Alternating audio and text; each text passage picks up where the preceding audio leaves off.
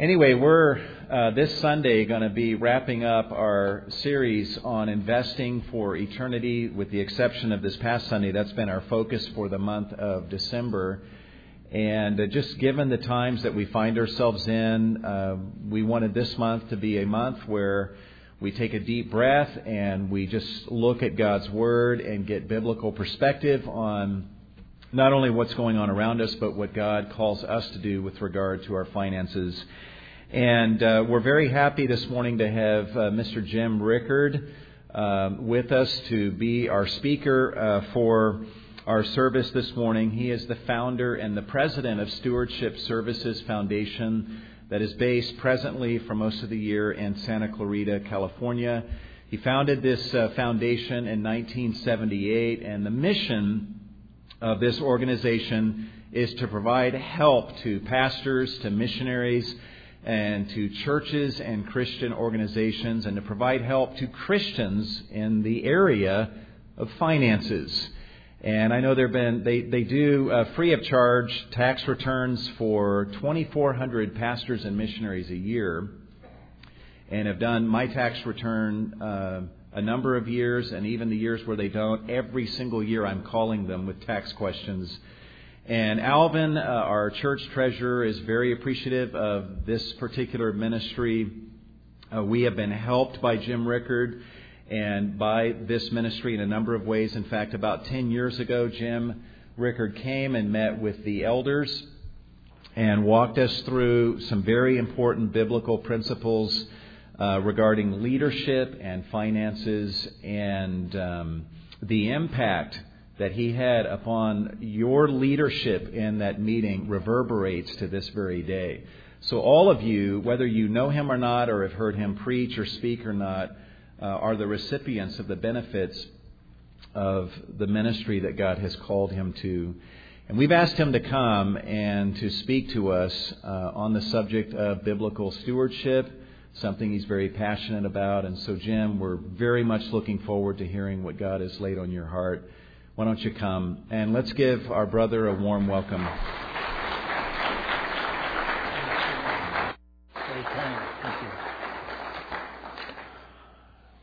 Done his uh, taxes for several years, and he has stayed out of jail. How's that?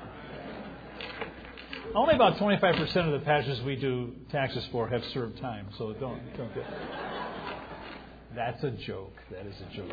Well, thank you for having me. Wonderful, wonderful privilege. This is uh, my wife and I's 31st year doing this. We live four months a year in southern Ohio and then eight months out here so we can cover the country with our ministry. And the tax ministry started as a hobby, really. I was taking some courses in accounting at the University of Toledo, and I, back in the early 60s, and I took a course on income tax. And I fell in love with income tax. Now, you have to have a screw loose to fall in love with income tax, but I did. and I started doing income tax for my buddies, and then in 19, about 66, 67, my pastor in Toledo asked me to do his tax return, and I didn't know how to do it. I had never seen a pastor's tax return before, and I was captivated by that.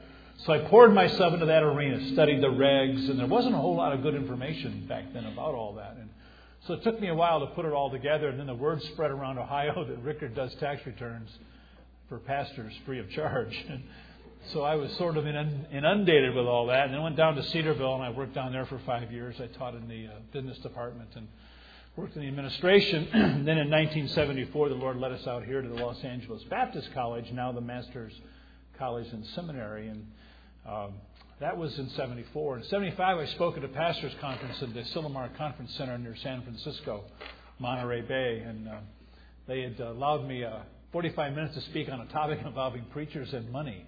So I picked the topic, the pastor and his income tax. Can you imagine that subject for a conference? I finished at 10 o'clock that morning. They'd allowed a half hour for questions, and those 400 pastors asked me questions for three and a half hours. That's when I realized how great the need was. Came back to my office in Newhall, and I was inundated. I mean, these guys were from all over the Northwest and, and the Southwest uh, Arizona and California and Oregon and Washington and Montana and Idaho, and they needed help. And uh, so it just, it just, I was inundated. Then a couple months later, a pastor said, Come to my church and teach my people what the Bible says about money. So in the fall of 1975, I launched the Family Finance Seminar Series, which is the same year that Larry Burkett launched his ministry out of Atlanta, Georgia. I'm sure you're aware of that name. He's with the Lord now, but it goes on as Crown Ministries. And uh, did my first family finance seminar. I Got a lot of questions about wills and trusts, so I started doing will and trust seminars, just in local churches, just to God's people. And then a couple months later, Pastor said, "Come to my church and teach my leaders about church finance." Did my church first church finance seminar in Moscow, Idaho. And I spent two days with those leaders, and it didn't take long for me to figure out that some of those guys were not biblically qualified to be leaders in their church. One guy had just left his wife, was living with another woman, and he was the chairman of the board. Another guy was a 32nd degree Mason and propagating it right there in my seminar. so I added to my repertoire the qualifications of a godly leader from 1 Timothy 3 and Titus 1. And little did I know a ministry was developing. Well, fast forward real quick. In 1977, I spoke in a church in Walla Walla, Washington. Businessman took me to lunch and said, You need to do this full time. So I said, Well, let my wife and I pray about it. And we decided, Yes, let's go forward. Went up to Richland, Washington, spent 10 years up there. Went on the board of the college, the Master's College, in uh, 1983. Then it was Los Angeles Baptist College, 1981. And then in 1985, I was chairman of the board, and we called John MacArthur to be the president. And then one day, John asked if I would move my ministry down here and travel with him and do the Shepherd Seminar series. So he and I traveled the country from 87 to 91 and did the Shepherd Seminar series. And that tells you, that's all I know. So I guess I should close in prayer, right? so, but the stewardship seminars come all out of the tax ministry because the pastors get to know us and trust us. And so we're invited to their churches to do these seminars. And so that's why I'm here. So thanks to Vincent, I've known him. He graduated in 92, was it? 1991, yeah, from the Master's Seminary. So great to be with you. We're going to talk about biblical stewardship. We've been hit hard this year with the economy. We've been hit with some downturns. Uh, a lot of people forecasted that there was going to be a turnaround.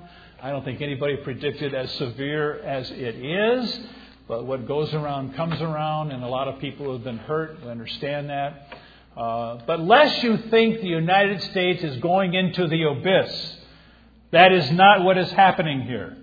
Folks, we will weather this economic storm, and we will be the better for it. It is a wake up call. America, we are the most prosperous people in the history of the world, and we take it for granted. And many people in this country have abused it. Many people got loans they never should have qualified for. People bought homes they never should have purchased. Up where I live, the Stevenson Ranch, I'm told there's 150 homes up there in foreclosure. I know some of the bankers, and they told me at least 70% of those people should never have qualified to buy those homes. And so, what is happening should not be a huge surprise. The severity of it is it is. Madoff this $50 billion fraud, people, will not be $50 billion. Wait till it filters out. It is not as severe as the news tries to make us believe. A lot of that is, accumulated interest.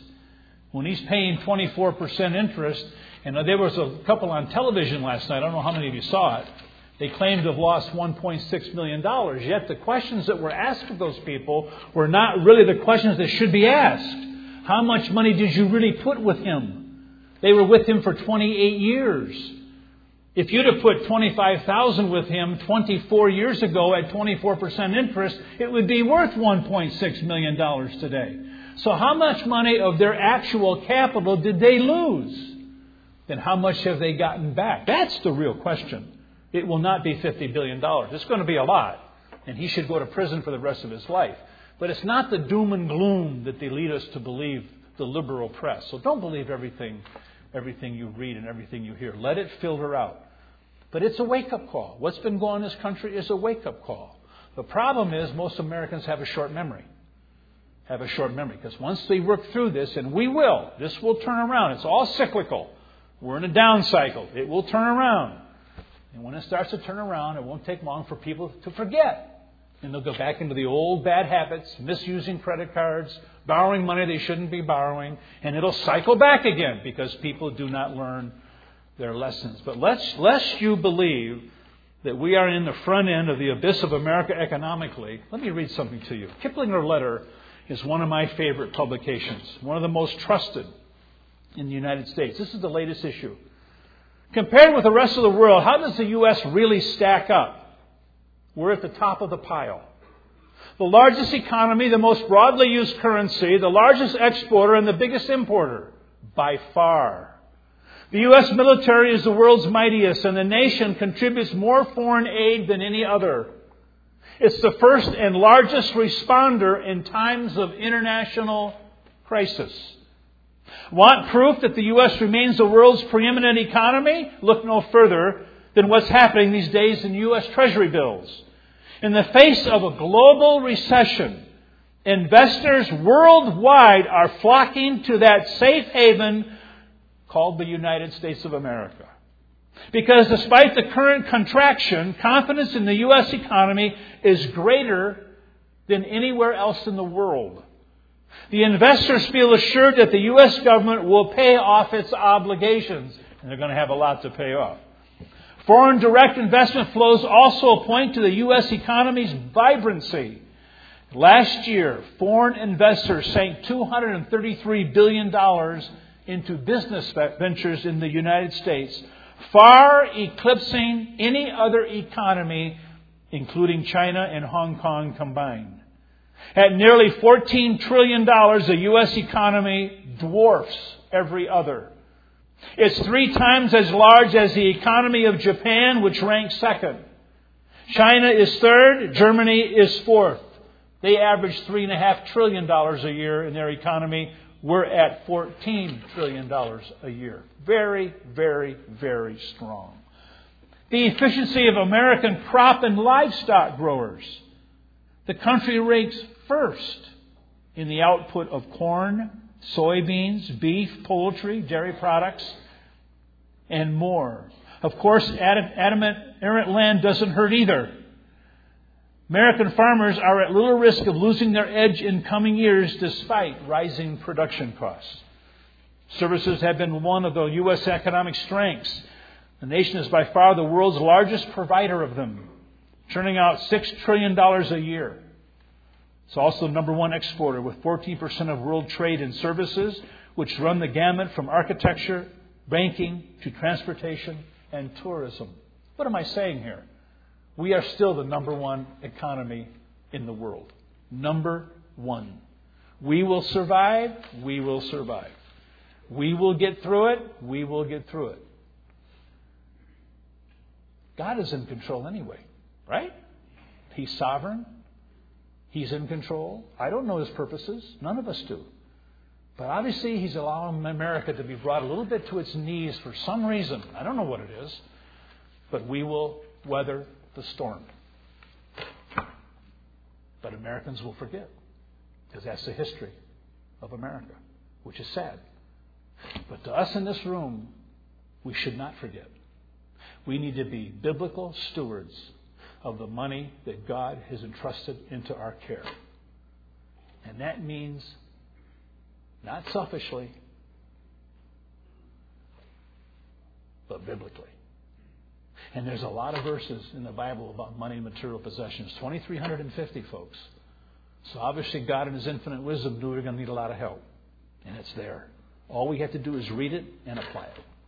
So let's look at what the Word of God has to say about this subject. Biblical stewardship is my hot button. You probably know that by now. Spent a lot of my life teaching it. I love it. I love the subject because I think it's so important to the Christian walk. Take your Bibles and turn to Matthew chapter 6. Matthew chapter 6, verses 19 to 24, are my three favorite verses on the subject of biblical stewardship. My six verses are my six favorite verses on the subject of biblical stewardship. Matthew chapter 6, verses 19 to 24. Let's look at it. Do not lay up for yourselves treasures on earth where moth and rust destroy and where thieves break in and steal. But lay up for yourselves treasures in heaven where neither moth nor rust destroys and where thieves do not break in and steal. For where your treasure is, there your heart will be also. The lamp of the body is the eye. Therefore your eye is good or clear, your whole body will be full of light. But if your eye is bad or cloudy, your whole body will be full of darkness. If therefore the light that is in you is darkness, how great is that darkness? No one can serve two masters, for either you will hate the one and love the other, or else you'll be loyal to the one and despise the other. You cannot serve God and mammon. You cannot serve God and treasures. You cannot serve God and riches. You can summarize these six verses like this. You could look at verses 19 and 20. You can say earthly treasures corrupt. It's called greed. We have seen the consequences of greed in this country the last 12 months. They have been catastrophic in many lives.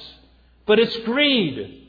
We have seen fraud in this country from the highest echelons of government on and down through the S&L industry a few years ago. We're seeing fraud exposed this year more than any other than the last 20 years. So it comes down to the issues of greed. Earthly treasures can corrupt your life.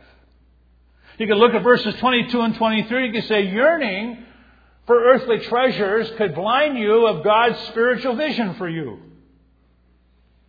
You can look at verse 24. You say that money can draw you away from any interest in serving Jesus Christ. So if you allow yourself to get caught up in the materialistic mentality of this culture, which is huge, it could eventually begin to corrupt your life. When money controls your life, money can eventually and probably will eventually corrupt your life. The next step, you lose what vision God has given you to serve Him with. And the end result, it can draw you away from any interest in serving Jesus Christ. When you look up verses 19 and 20, it talks about laying up treasures on earth versus laying up treasures in heaven. In verse 19, we are discouraged to lay up treasures on earth. Do not lay up for yourselves treasures on earth. Treasures on earth are temporary. Treasures on earth have no redeeming value whatsoever. Treasures on earth are the clothes on our back, the homes we live in, the cars we drive, the pension plans we accumulate. None of that has any redeeming value whatsoever. Folks, you came into this world with nothing. You are going to leave it with nothing. You will never see a hearse pulling a U-Haul you are going to leave it all behind, and yours truly is too. However, in verse 20, verse 20, uh, verse 20, we find out treasures in heaven are eternal. And in verse 20, we are to lay up treasures in heaven. So the question you could ask yourself was, what are treasures in heaven? Treasures in heaven are ultimately people. Treasures in heaven are ultimately people. Think about it. Nothing will precede us to heaven except people. Nothing will follow us to heaven except people. So I could say to you this morning Christians should buy people for heaven. And how do we do that? By investing our lives and our resources in the Lord's work. Think back to the day you accepted Jesus Christ. At that moment, no, you might not have fully understand the lordship of Christ in your life. You do as you get more mature in your Christian experience. But the minute you accepted Christ, things began to change. Your focus began to change. Your priorities began to change. And it didn't take long for you to say, you know what? By the grace of God, I am what I am. By the grace of God, I have what I have. Verses 22 and 23 talks about the lamp of the body is the eye. If your eye is good or clear, your body's full of light. If your eye is cloudy or bad, your body's full of darkness. What in the world is he talking about there? Well, we all have two eyes. It's how we understand the things about us. By and large, we enjoy God's beautiful creation through our eyesight. You know, we also have a spiritual eye. It's our hearts. Our hearts are the very eyes of our soul. Folks, it's through our spiritual eye, our heart, that God's truth comes to us. How do we understand the biblical principle of joy? How do we understand the biblical principle of love? How about forgiveness? Eternal life. The mysteries of the Word of God are revealed to us through His Scriptures. And they're revealed to us through His Scripture, through our spiritual eye, our heart, which is the eye of our soul. And if our spiritual eye, our heart, is cloudy, it may be because we're materialistic. It may be because we've bought into the culture. And for many, their motto becomes, I want what I want. I want it now. I'm even willing to go into debt to get what I want now. But if our spiritual our heart is clear, it's because we have a hunger for the Word of God. We read His Word, We meditate upon His Word. We memorize His Word. Our passion is to mirror the Word of God to the culture because we have a clear eye. Verse 24 talks about divided loyalties. You can't serve God in mammon. You can't serve God in treasures. Folks, you can't have a clear eye and a cloudy eye. You can't have one foot on earth and the other foot in heaven because it compartmentalizes our life. Our life is a package. You can't compartmentalize your Christian walk. You can't say to me, Jim, I'm into the Word. I memorize the Word. I'm faithful to my church. I'm out of control financially, but I'm okay. No, you're not. No, you're not. You just compartmentalized your life. Why? Go back to Matthew 6:21. That's the key verse here. For where your treasure is, there your heart will be also. Listen, folks, where you put your money is where your heart is. How we handle our money is an outward manifestation of what's really going on in our heart and life. So it's a heart issue. If it's a heart issue, it's a spiritual issue. I happen to believe, after we accept Jesus Christ as our personal Savior, this is the most important issue we're going to have to deal with. Because we all live there every day. How we handle our money is an outward manifestation of what's really going on in our heart and life. It is a very important issue. So, the few minutes I have left with you, I want to share with you the three convictions for biblical stewardship. The three convictions for biblical stewardship. Number one is the most important. I call the three the cornerstone principles for biblical stewardship. Number one is the flagship. Number one is the most important. Number one is develop a spirit of generosity in your heart and life. In other words, understand the biblical principle of giving. Why is that so important to the Christian walk? Let me show you why. Let me show you God's financial plan. Take your Bibles, flip back to 1 Corinthians 16 2, and also over to 2 Corinthians chapter 9, verses 6 through 8.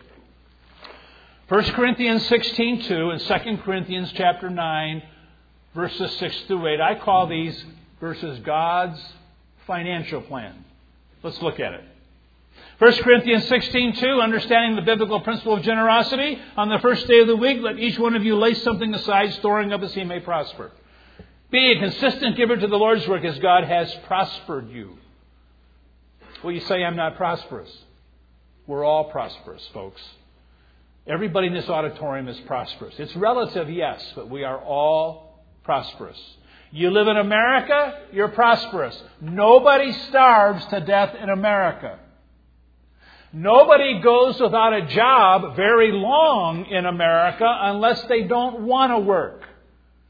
Travel with me across this country. I have been in like 14 different states in the last three months. There are help wanted signs everywhere. You can flip hamburgers if you have to. Nobody starves in America. We are the most prosperous people living in the most prosperous country in the history of the world, and what is sad is most Americans take it for granted. So be a consistent giver to the Lord's work as God has prospered you. Now, flip over to 2 Corinthians chapter 9 verses 6 to 8. Now watch how this flows. This is great material. 2 Corinthians chapter 9 verses 6 to 8. But this I say, he who sows sparingly or a little bit will also reap sparingly. He who sows bountifully, or a whole lot, will also reap bountifully. So let each one give as he purposes in his heart, not grudging their necessity, for God loves a cheerful giver. Very important phrase. And God is able to make all grace abound toward you, that you, always having all sufficiency in all things, may have an abundance for every good work. Now, when you read these three verses, the question you could ask is what is the blessing or what is the harvest? You reap what you sow you reap what you sow. Folks, there are two benefits that accrues to the believer who is a generous giver to the Lord's work. The first benefit is found there in verse 7. It's love from God. It's that little phrase, for God loves a cheerful giver. When you look at verse 7, it starts out, so that each one give as he purposes in his own heart. Giving is always voluntary. We are free to give from a willing heart, not casual giving. It should be purposeful giving. We give with no reluctance. It's not what you have to do. There's no pressure. You give because it's in your heart. Giving is always a heart issue. Giving is always a form of worship issue. Tithing can be legalistic if you're not careful. If you come to church and give because you sense you have to give, there's a possibility you could be giving grudgingly. Folks, if you ever find yourself giving grudgingly to the Lord's work, you might just as well stick it back in your pocket because you're dishonoring God. That is not a proper motive for giving. It comes back to the heart. Do you realize that this little statement for God loves a cheerful giver is not said anywhere else in Scripture? It's only said right here. We know from God's word He loves all people. That's John 3.16. Everybody in this room could quote that one. 1 John 4 tells us that God loves His chosen in a special way. Matthew 5 even tells us that God loves His enemies. Do you realize that when you are a cheerful giver to the Lord's work, you are in a special class of people that God loves uniquely? You are uniquely loved by God when you are a cheerful giver to His work. You know what the Greek word for cheerful is? Hilarious. It's God loves a hilarious giver. Not the person that comes into this auditorium, sits down in a chair, and he sits there and he says, Oh man, you come to Cornerstone. It won't be long before, you know, someone will pray, they'll sing some songs, and then they'll ask you for your money. They always ask you for your money. No, it's a person who comes in that door, sits down in those chairs, and he says, Oh, another opportunity to give. Another opportunity to give to missions. Another opportunity to give to the needy. Another opportunity to give to my church so I can impact my community and the world at large for Jesus Christ. I can do that. I can even double that. That's what he's talking about. That's what he's talking about. That's a cheerful giver. There's a second benefit. It's found in verse 8. Whom God loves, he lavishes. Whom God loves, he lavishes. It's the God will pour out abounding grace phrase. Now be careful. it's not health, wealth, prosperity you see taught on television. It's not name it and claim it that you see taught on television. Those people are counterfeits. They are frauds. There is no such thing as buying holy water. It's probably sewer water. Those are frauds, people. What is really concerning to some of us, or many of us, there are millions and millions of dollars being made today off the Lord's work to fund lavish lifestyles. That's the fraud. That's the fraud. The abounding grace is what's being taught here. That's the second benefit. Verse 6, you sow bountifully, you reap bountifully. Verse 7, you give cheerfully. Verse 8 said, God will pour out abounding grace to you. Give. God gives back all grace. God gives back so you can do even more. Comes back to the heart, comes back to the motive. It goes like this. If you're generous, God will allow you to continue to be generous. If you're generous, you'll receive generosity. We have all been in testimony times, fellowship class, Bible study, sometimes a church service.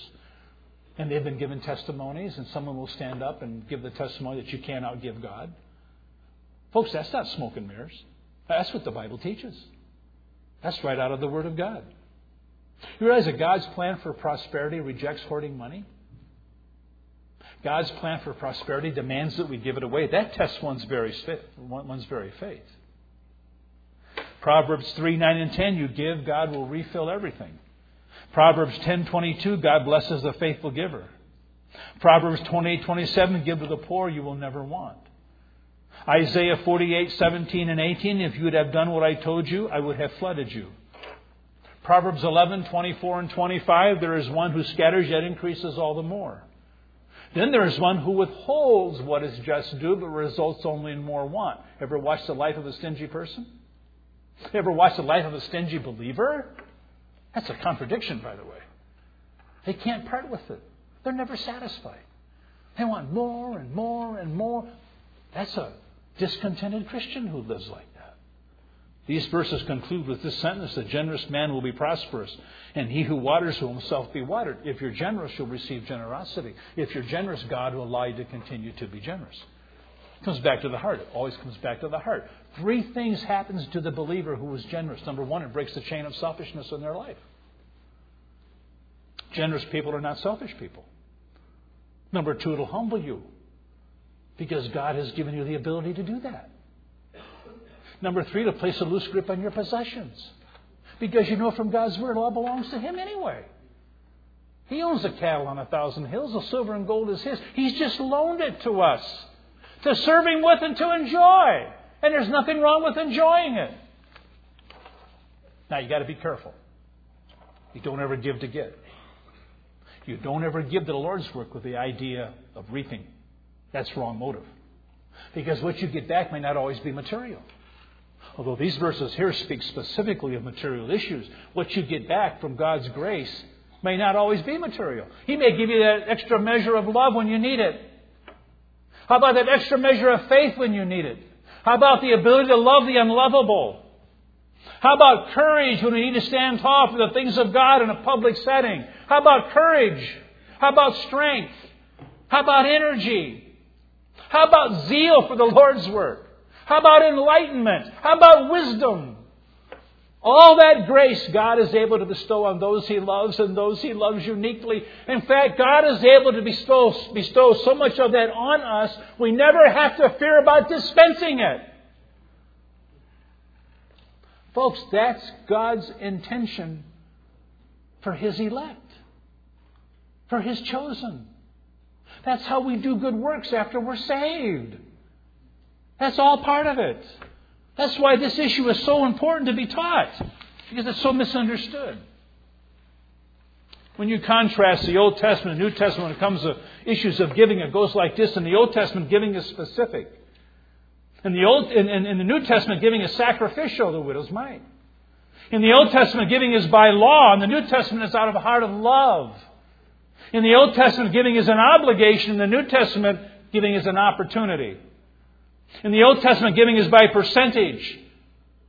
23 and a third, by the way. People say, I get calls, interesting phone calls. Uh, Jim, I tithe 6%. Excuse me? Tithing is 10%, not 6%. So, number one, they don't understand. And New Testament is not a tithing issue, it is a proportionate issue. You give as God has prospered you.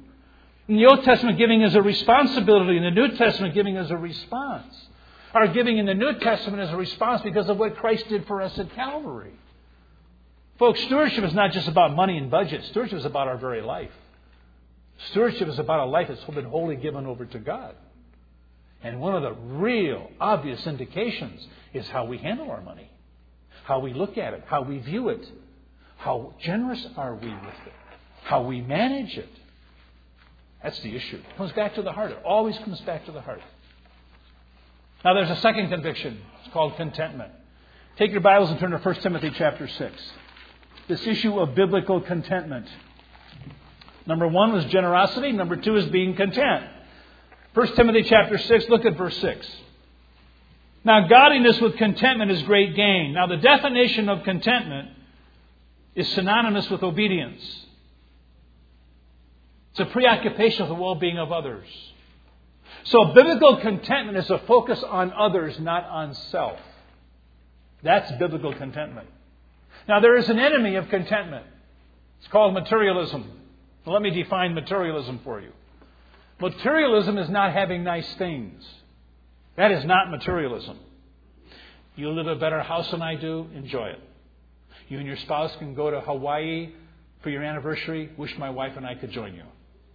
If you drive a better car than I do, let me borrow it once in a while.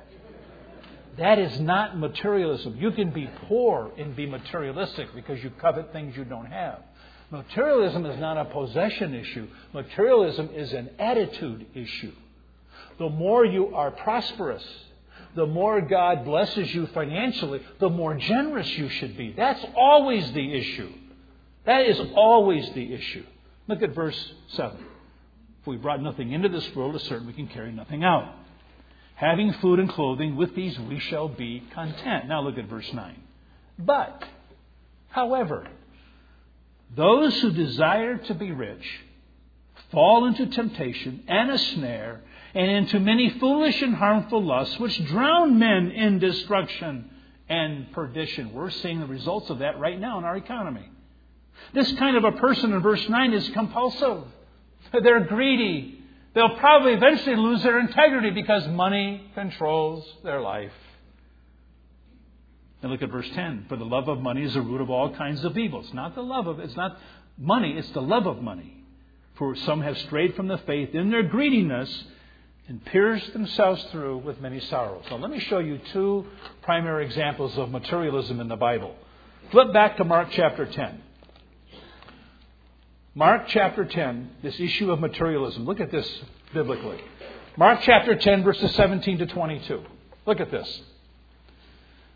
Story of the rich young ruler. You've read it many times. Now, as he was going on the road, one came running, knelt before him, and asked him, Good teacher, what shall I do that I may inherit eternal life? So Jesus said to him, Why do you call me good? No one is good but one, that is God. You know the commandments do not commit adultery, do not murder, do not steal, do not bear false witness, do not defraud, honor your father and your mother. And he answered and said to him, Teacher, all these things I have kept from my youth. So those were the words of a proud hypocrite. No way had he kept all those things from his youth. Impossible. Then Jesus, looking at him, loved him and said to him, One thing you lack, go your way, sell whatever you have and give it to the poor. You will have treasure in heaven. Come, take up the cross and follow me. Now look at verse 22. But he was sad at this word and went away sorrowful, for he had great possessions. I like to read verse 22 like this. But he was sad at this word and went away sorrowful, for his great possessions had him. His great possessions had him. Look at Luke chapter 9. Luke chapter 9. This is a good one. Verses 57 to 60. Gross materialism. Look at this. Luke chapter 9, verse 57. Now it happened as they journeyed on the road that someone said to him, Lord, I will follow you wherever you go. And Jesus said to him, Foxes have holes and birds of the air have nests, but the Son of Man has nowhere to lay his head. What was Jesus saying there? He was saying to him, If you follow me, I promise you absolutely nothing. Now look at 59. Then he said to another, Follow me. But he said, Lord, let me first go and bury my father. And Jesus said to him, Let the dead bury their own dead. But you go and preach the kingdom of God. Now, when I was a little guy, I used to read that text and I used to think to myself, I can remember as it was yesterday, that's a little harsh. Lord, he just wanted to be with, go and bury his father. Then I began to study Scripture, and it dawned on me after a while, and I was taught this by other John, others, MacArthur. That's not what was going on here. This guy's dad was not dead. What this guy was saying, Lord, I, I will not follow you because I want to go and be with my father so that when he does die, I get my inheritance. That's what was going on here. I want my cut. I want to be sure I get what's due me. That's greed. That's materialism. That's materialism. All comes back to the heart. It all does. Folks, it's not the high cost of living that gets us, but living high. It's not how much you make, it's how well you want to live. That's almost always the issue. It's not how much we make, it's how well we want to live. And every one of us, including me, needs to look in that mirror every once in a while and say, Do I need all this stuff? Do I need all these toys? Do I need all these things? I spoke in Chicago a few years ago, and they picked me up at O'Hare Airport, dropped me off at a couple's where I was staying, a couple's home. They were in their mid 80s, elderly couple. I walked in this house, and I'd never seen so many antiques in one home in all my life. It was wall to wall, room to room, two floors, floor to floor, antiques.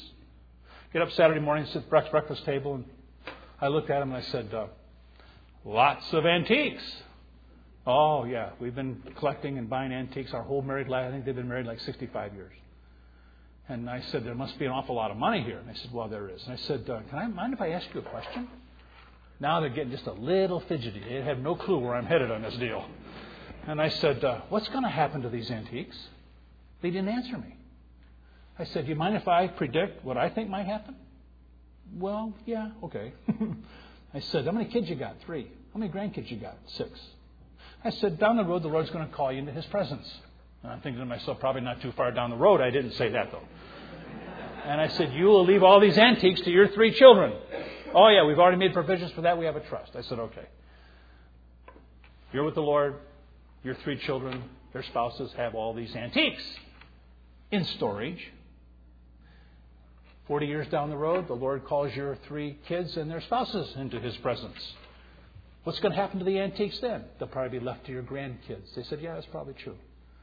I said, So 40 years down the road, you're with the Lord, your kids are with the Lord, and your grandkids have all these antiques in storage.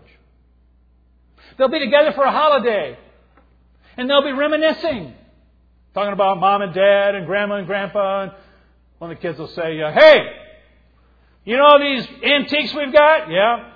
It's a bunch of junk. Let's have a garage sale. 30 cents on a dollar.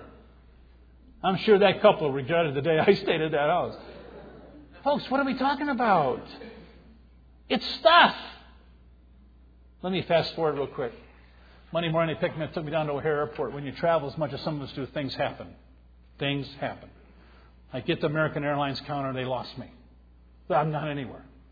I said, How can you bring me out on Friday and you don't have me to get me back on Monday? How does that happen? We don't know, sir, but you're not anywhere in, in the computer. So I showed him my boarding pass from coming out. And He said, uh, Well, the coach is full. We're going to have to take you on a later flight. I said, I got speaking responsibilities. I said, What about first class? Well, there is an open seat in first class. I said, Well, thank you. so they moved me to first class. So I go into the plane. I get in, and sit down in the seat. The Seat next to me is empty. Just before they close the cabin door, a guy comes in and sits down next to me. So he's, I'm reading the USA Today sports page. Tiger Woods has just won a golf tournament. He leans over to me. He says, Oh, Tiger won. I said, Yeah, he did. Now we're taxiing out to the runway. He says to me, uh, Do you play golf? I said, I play golf. I said, How about you? He said, Yeah, I play golf. So we're now in the air. So I say to him, uh, What do you do for a living? He said, I'm in the movie industry. And I said, Really? I said, Are you making a living? He said, Yeah, I'm surviving. So a few miles, he leans over, What do you do for a living? So I told him. So he was really interested in my ministry. So we talked off and on. Land LAX, pull up to the gate. Just before they opened the cabin door, the stewardess asked us guys in first class to just be seated for just a few seconds. And she comes and escorts this guy off the plane. My first clue. I get up to leave. The guy across from me is laughing. He says, Don't you know who that was? And I said, No. He says, That was Tom Cruise.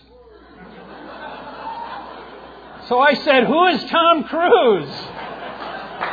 I have a clue this guy was. Well, I know now. and my kids tell me, Dad, quit telling that story. It's an embarrassment to the family. So while they're getting off the plane, they're all laughing because they said we were eavesdropping on your conversation coming across the country. Nobody bothered him for his autograph. I probably picked up on that. And they said, We knew you didn't know who he was. And we also figured out that he knew you didn't know who he was.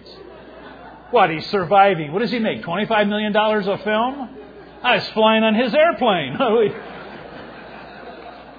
Things do happen. Some of the guys at Grace Church are trying to get me connected with him because some of them work on the movie sets. And so they're trying to get me an audience with him to see if we can. I didn't know he was Church of Scientology. He had a pretty good testimony. I thought he was a believer. Reads his Bible, accepted Christ, and I didn't know the Scientology stuff was that's who he was. But uh, yeah, learn to be content. Learn to be content with people you sit next to. Buy a modest home. Buy a modest home. People have a home and sell it. Three out of four buy larger homes. 65% of the people who buy larger homes are kids have left home or soon will leave home. I counseled a couple down in, up in Newhall. Two daughters got married the same summer a few years ago. Left with their husbands and moved back to the Midwest. Mom and dad's nest is empty. They had a $350, $450 a month mortgage payment on a three bedroom home. Pretty good. They'd owned the home for 22 years. And um, came in that next fall, decided they needed, they wanted to build their dream home. So they built their dream home. Four bedroom home with a swimming pool. I know them well. Neither one of them swim. They exchanged a $450 a month mortgage for an $1,850 a month mortgage. They lost $1,400 a month in cash flow. Then came to my office for counseling. And I said, Your elevator doesn't go to the top floor. You have to be at least a few quarts low, or as kids say, a few fries short of a happy meal. What in the world? Buy cars that meet your needs. Pay your bills on time. Is it a need, a want, or a desire? Need as I need a car. I want a Cadillac. I desire a Mercedes. Like the guy that walks up to his group of buddies and sticks out his chest and says, I have a house full of furniture from France that goes all the way back to Louis XIV. Another guy says, That's nothing. I've got a house full of furniture from Sears that's going back on the 15th. Reality, right? comes back to the heart. Always comes back to the heart. Be generous. Be content. Be a person of integrity. Be a person of integrity. Understand what the Word of God says about deceit. All of that. Look at Proverbs chapter 6, real quick. Proverbs chapter 6. Look at 16 to 19. These six things does the Lord hate, yea, seven an abomination unto him. That's strong language. Proud look, that's deceit. Lying tongue, that's deceit. Hands that shed innocent blood. How about hands that destroy innocent reputation? A heart that deviseth wicked schemes like Madoff. Feet that are swift in running to mischief. A false witness who speaks lies and one who sows discord among brethren. Look at chapter 16, verse 8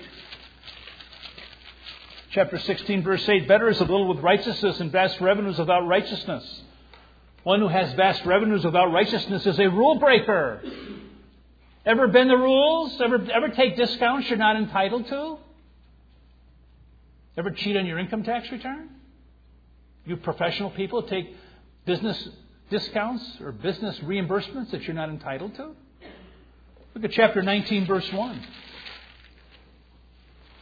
Chapter 19, verse 1 Better is a poor who walks in his integrity than one, one who is perverse in his lips and is a fool. A perverse person is a boaster, braggart, self willed.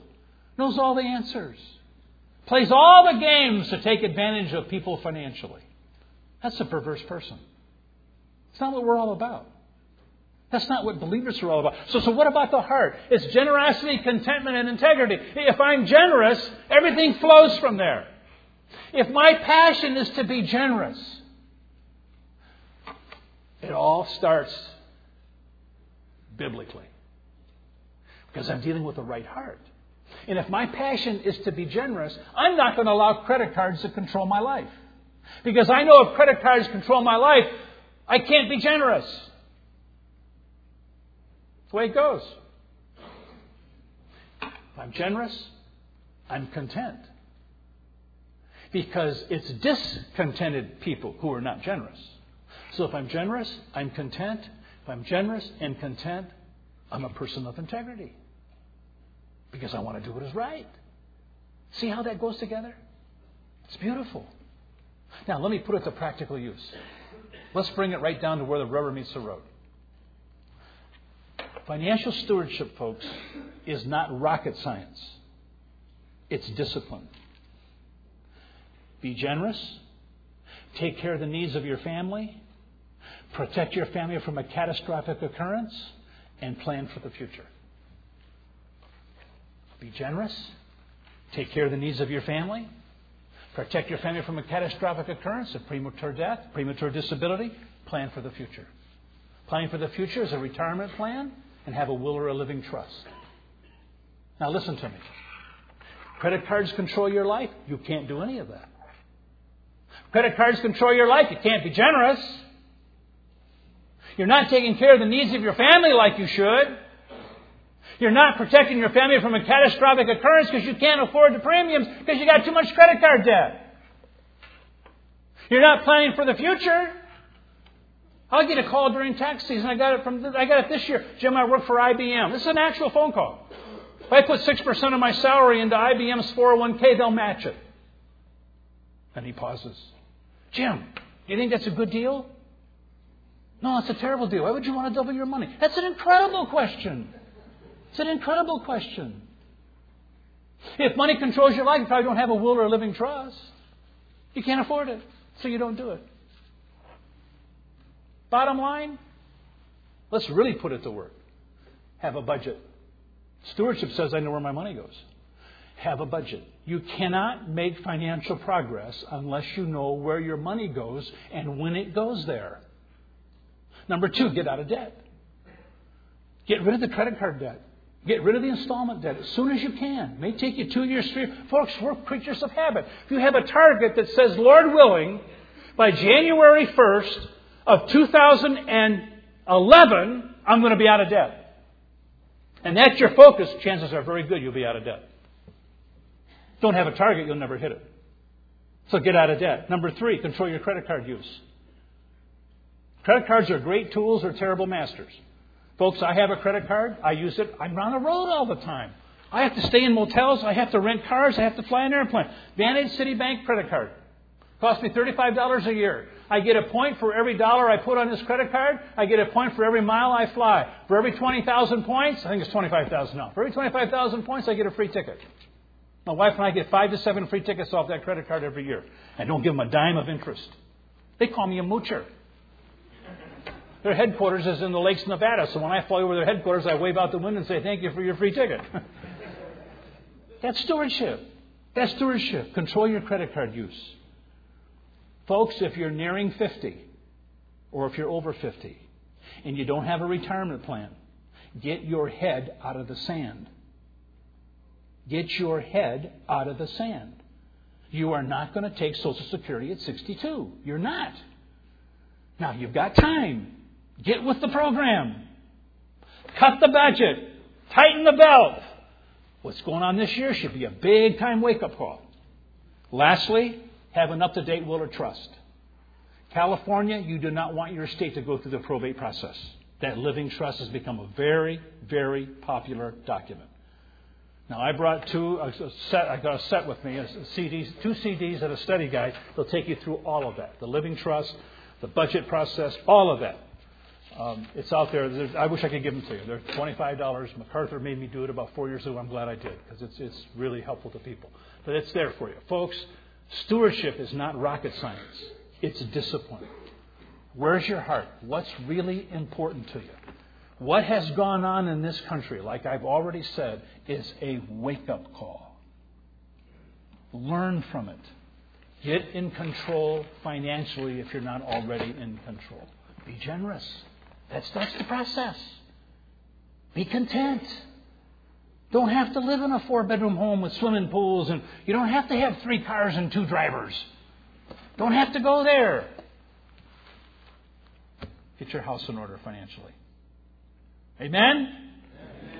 Amen. Larry Burkett coined a phrase you can't be financially bound and spiritually free. The more money controls your life, the more in debt you are, the less freedom you have to serve Jesus Christ. Boy, how true that is. Let's pray together. Father, thank you for our Savior, the Lord Jesus Christ.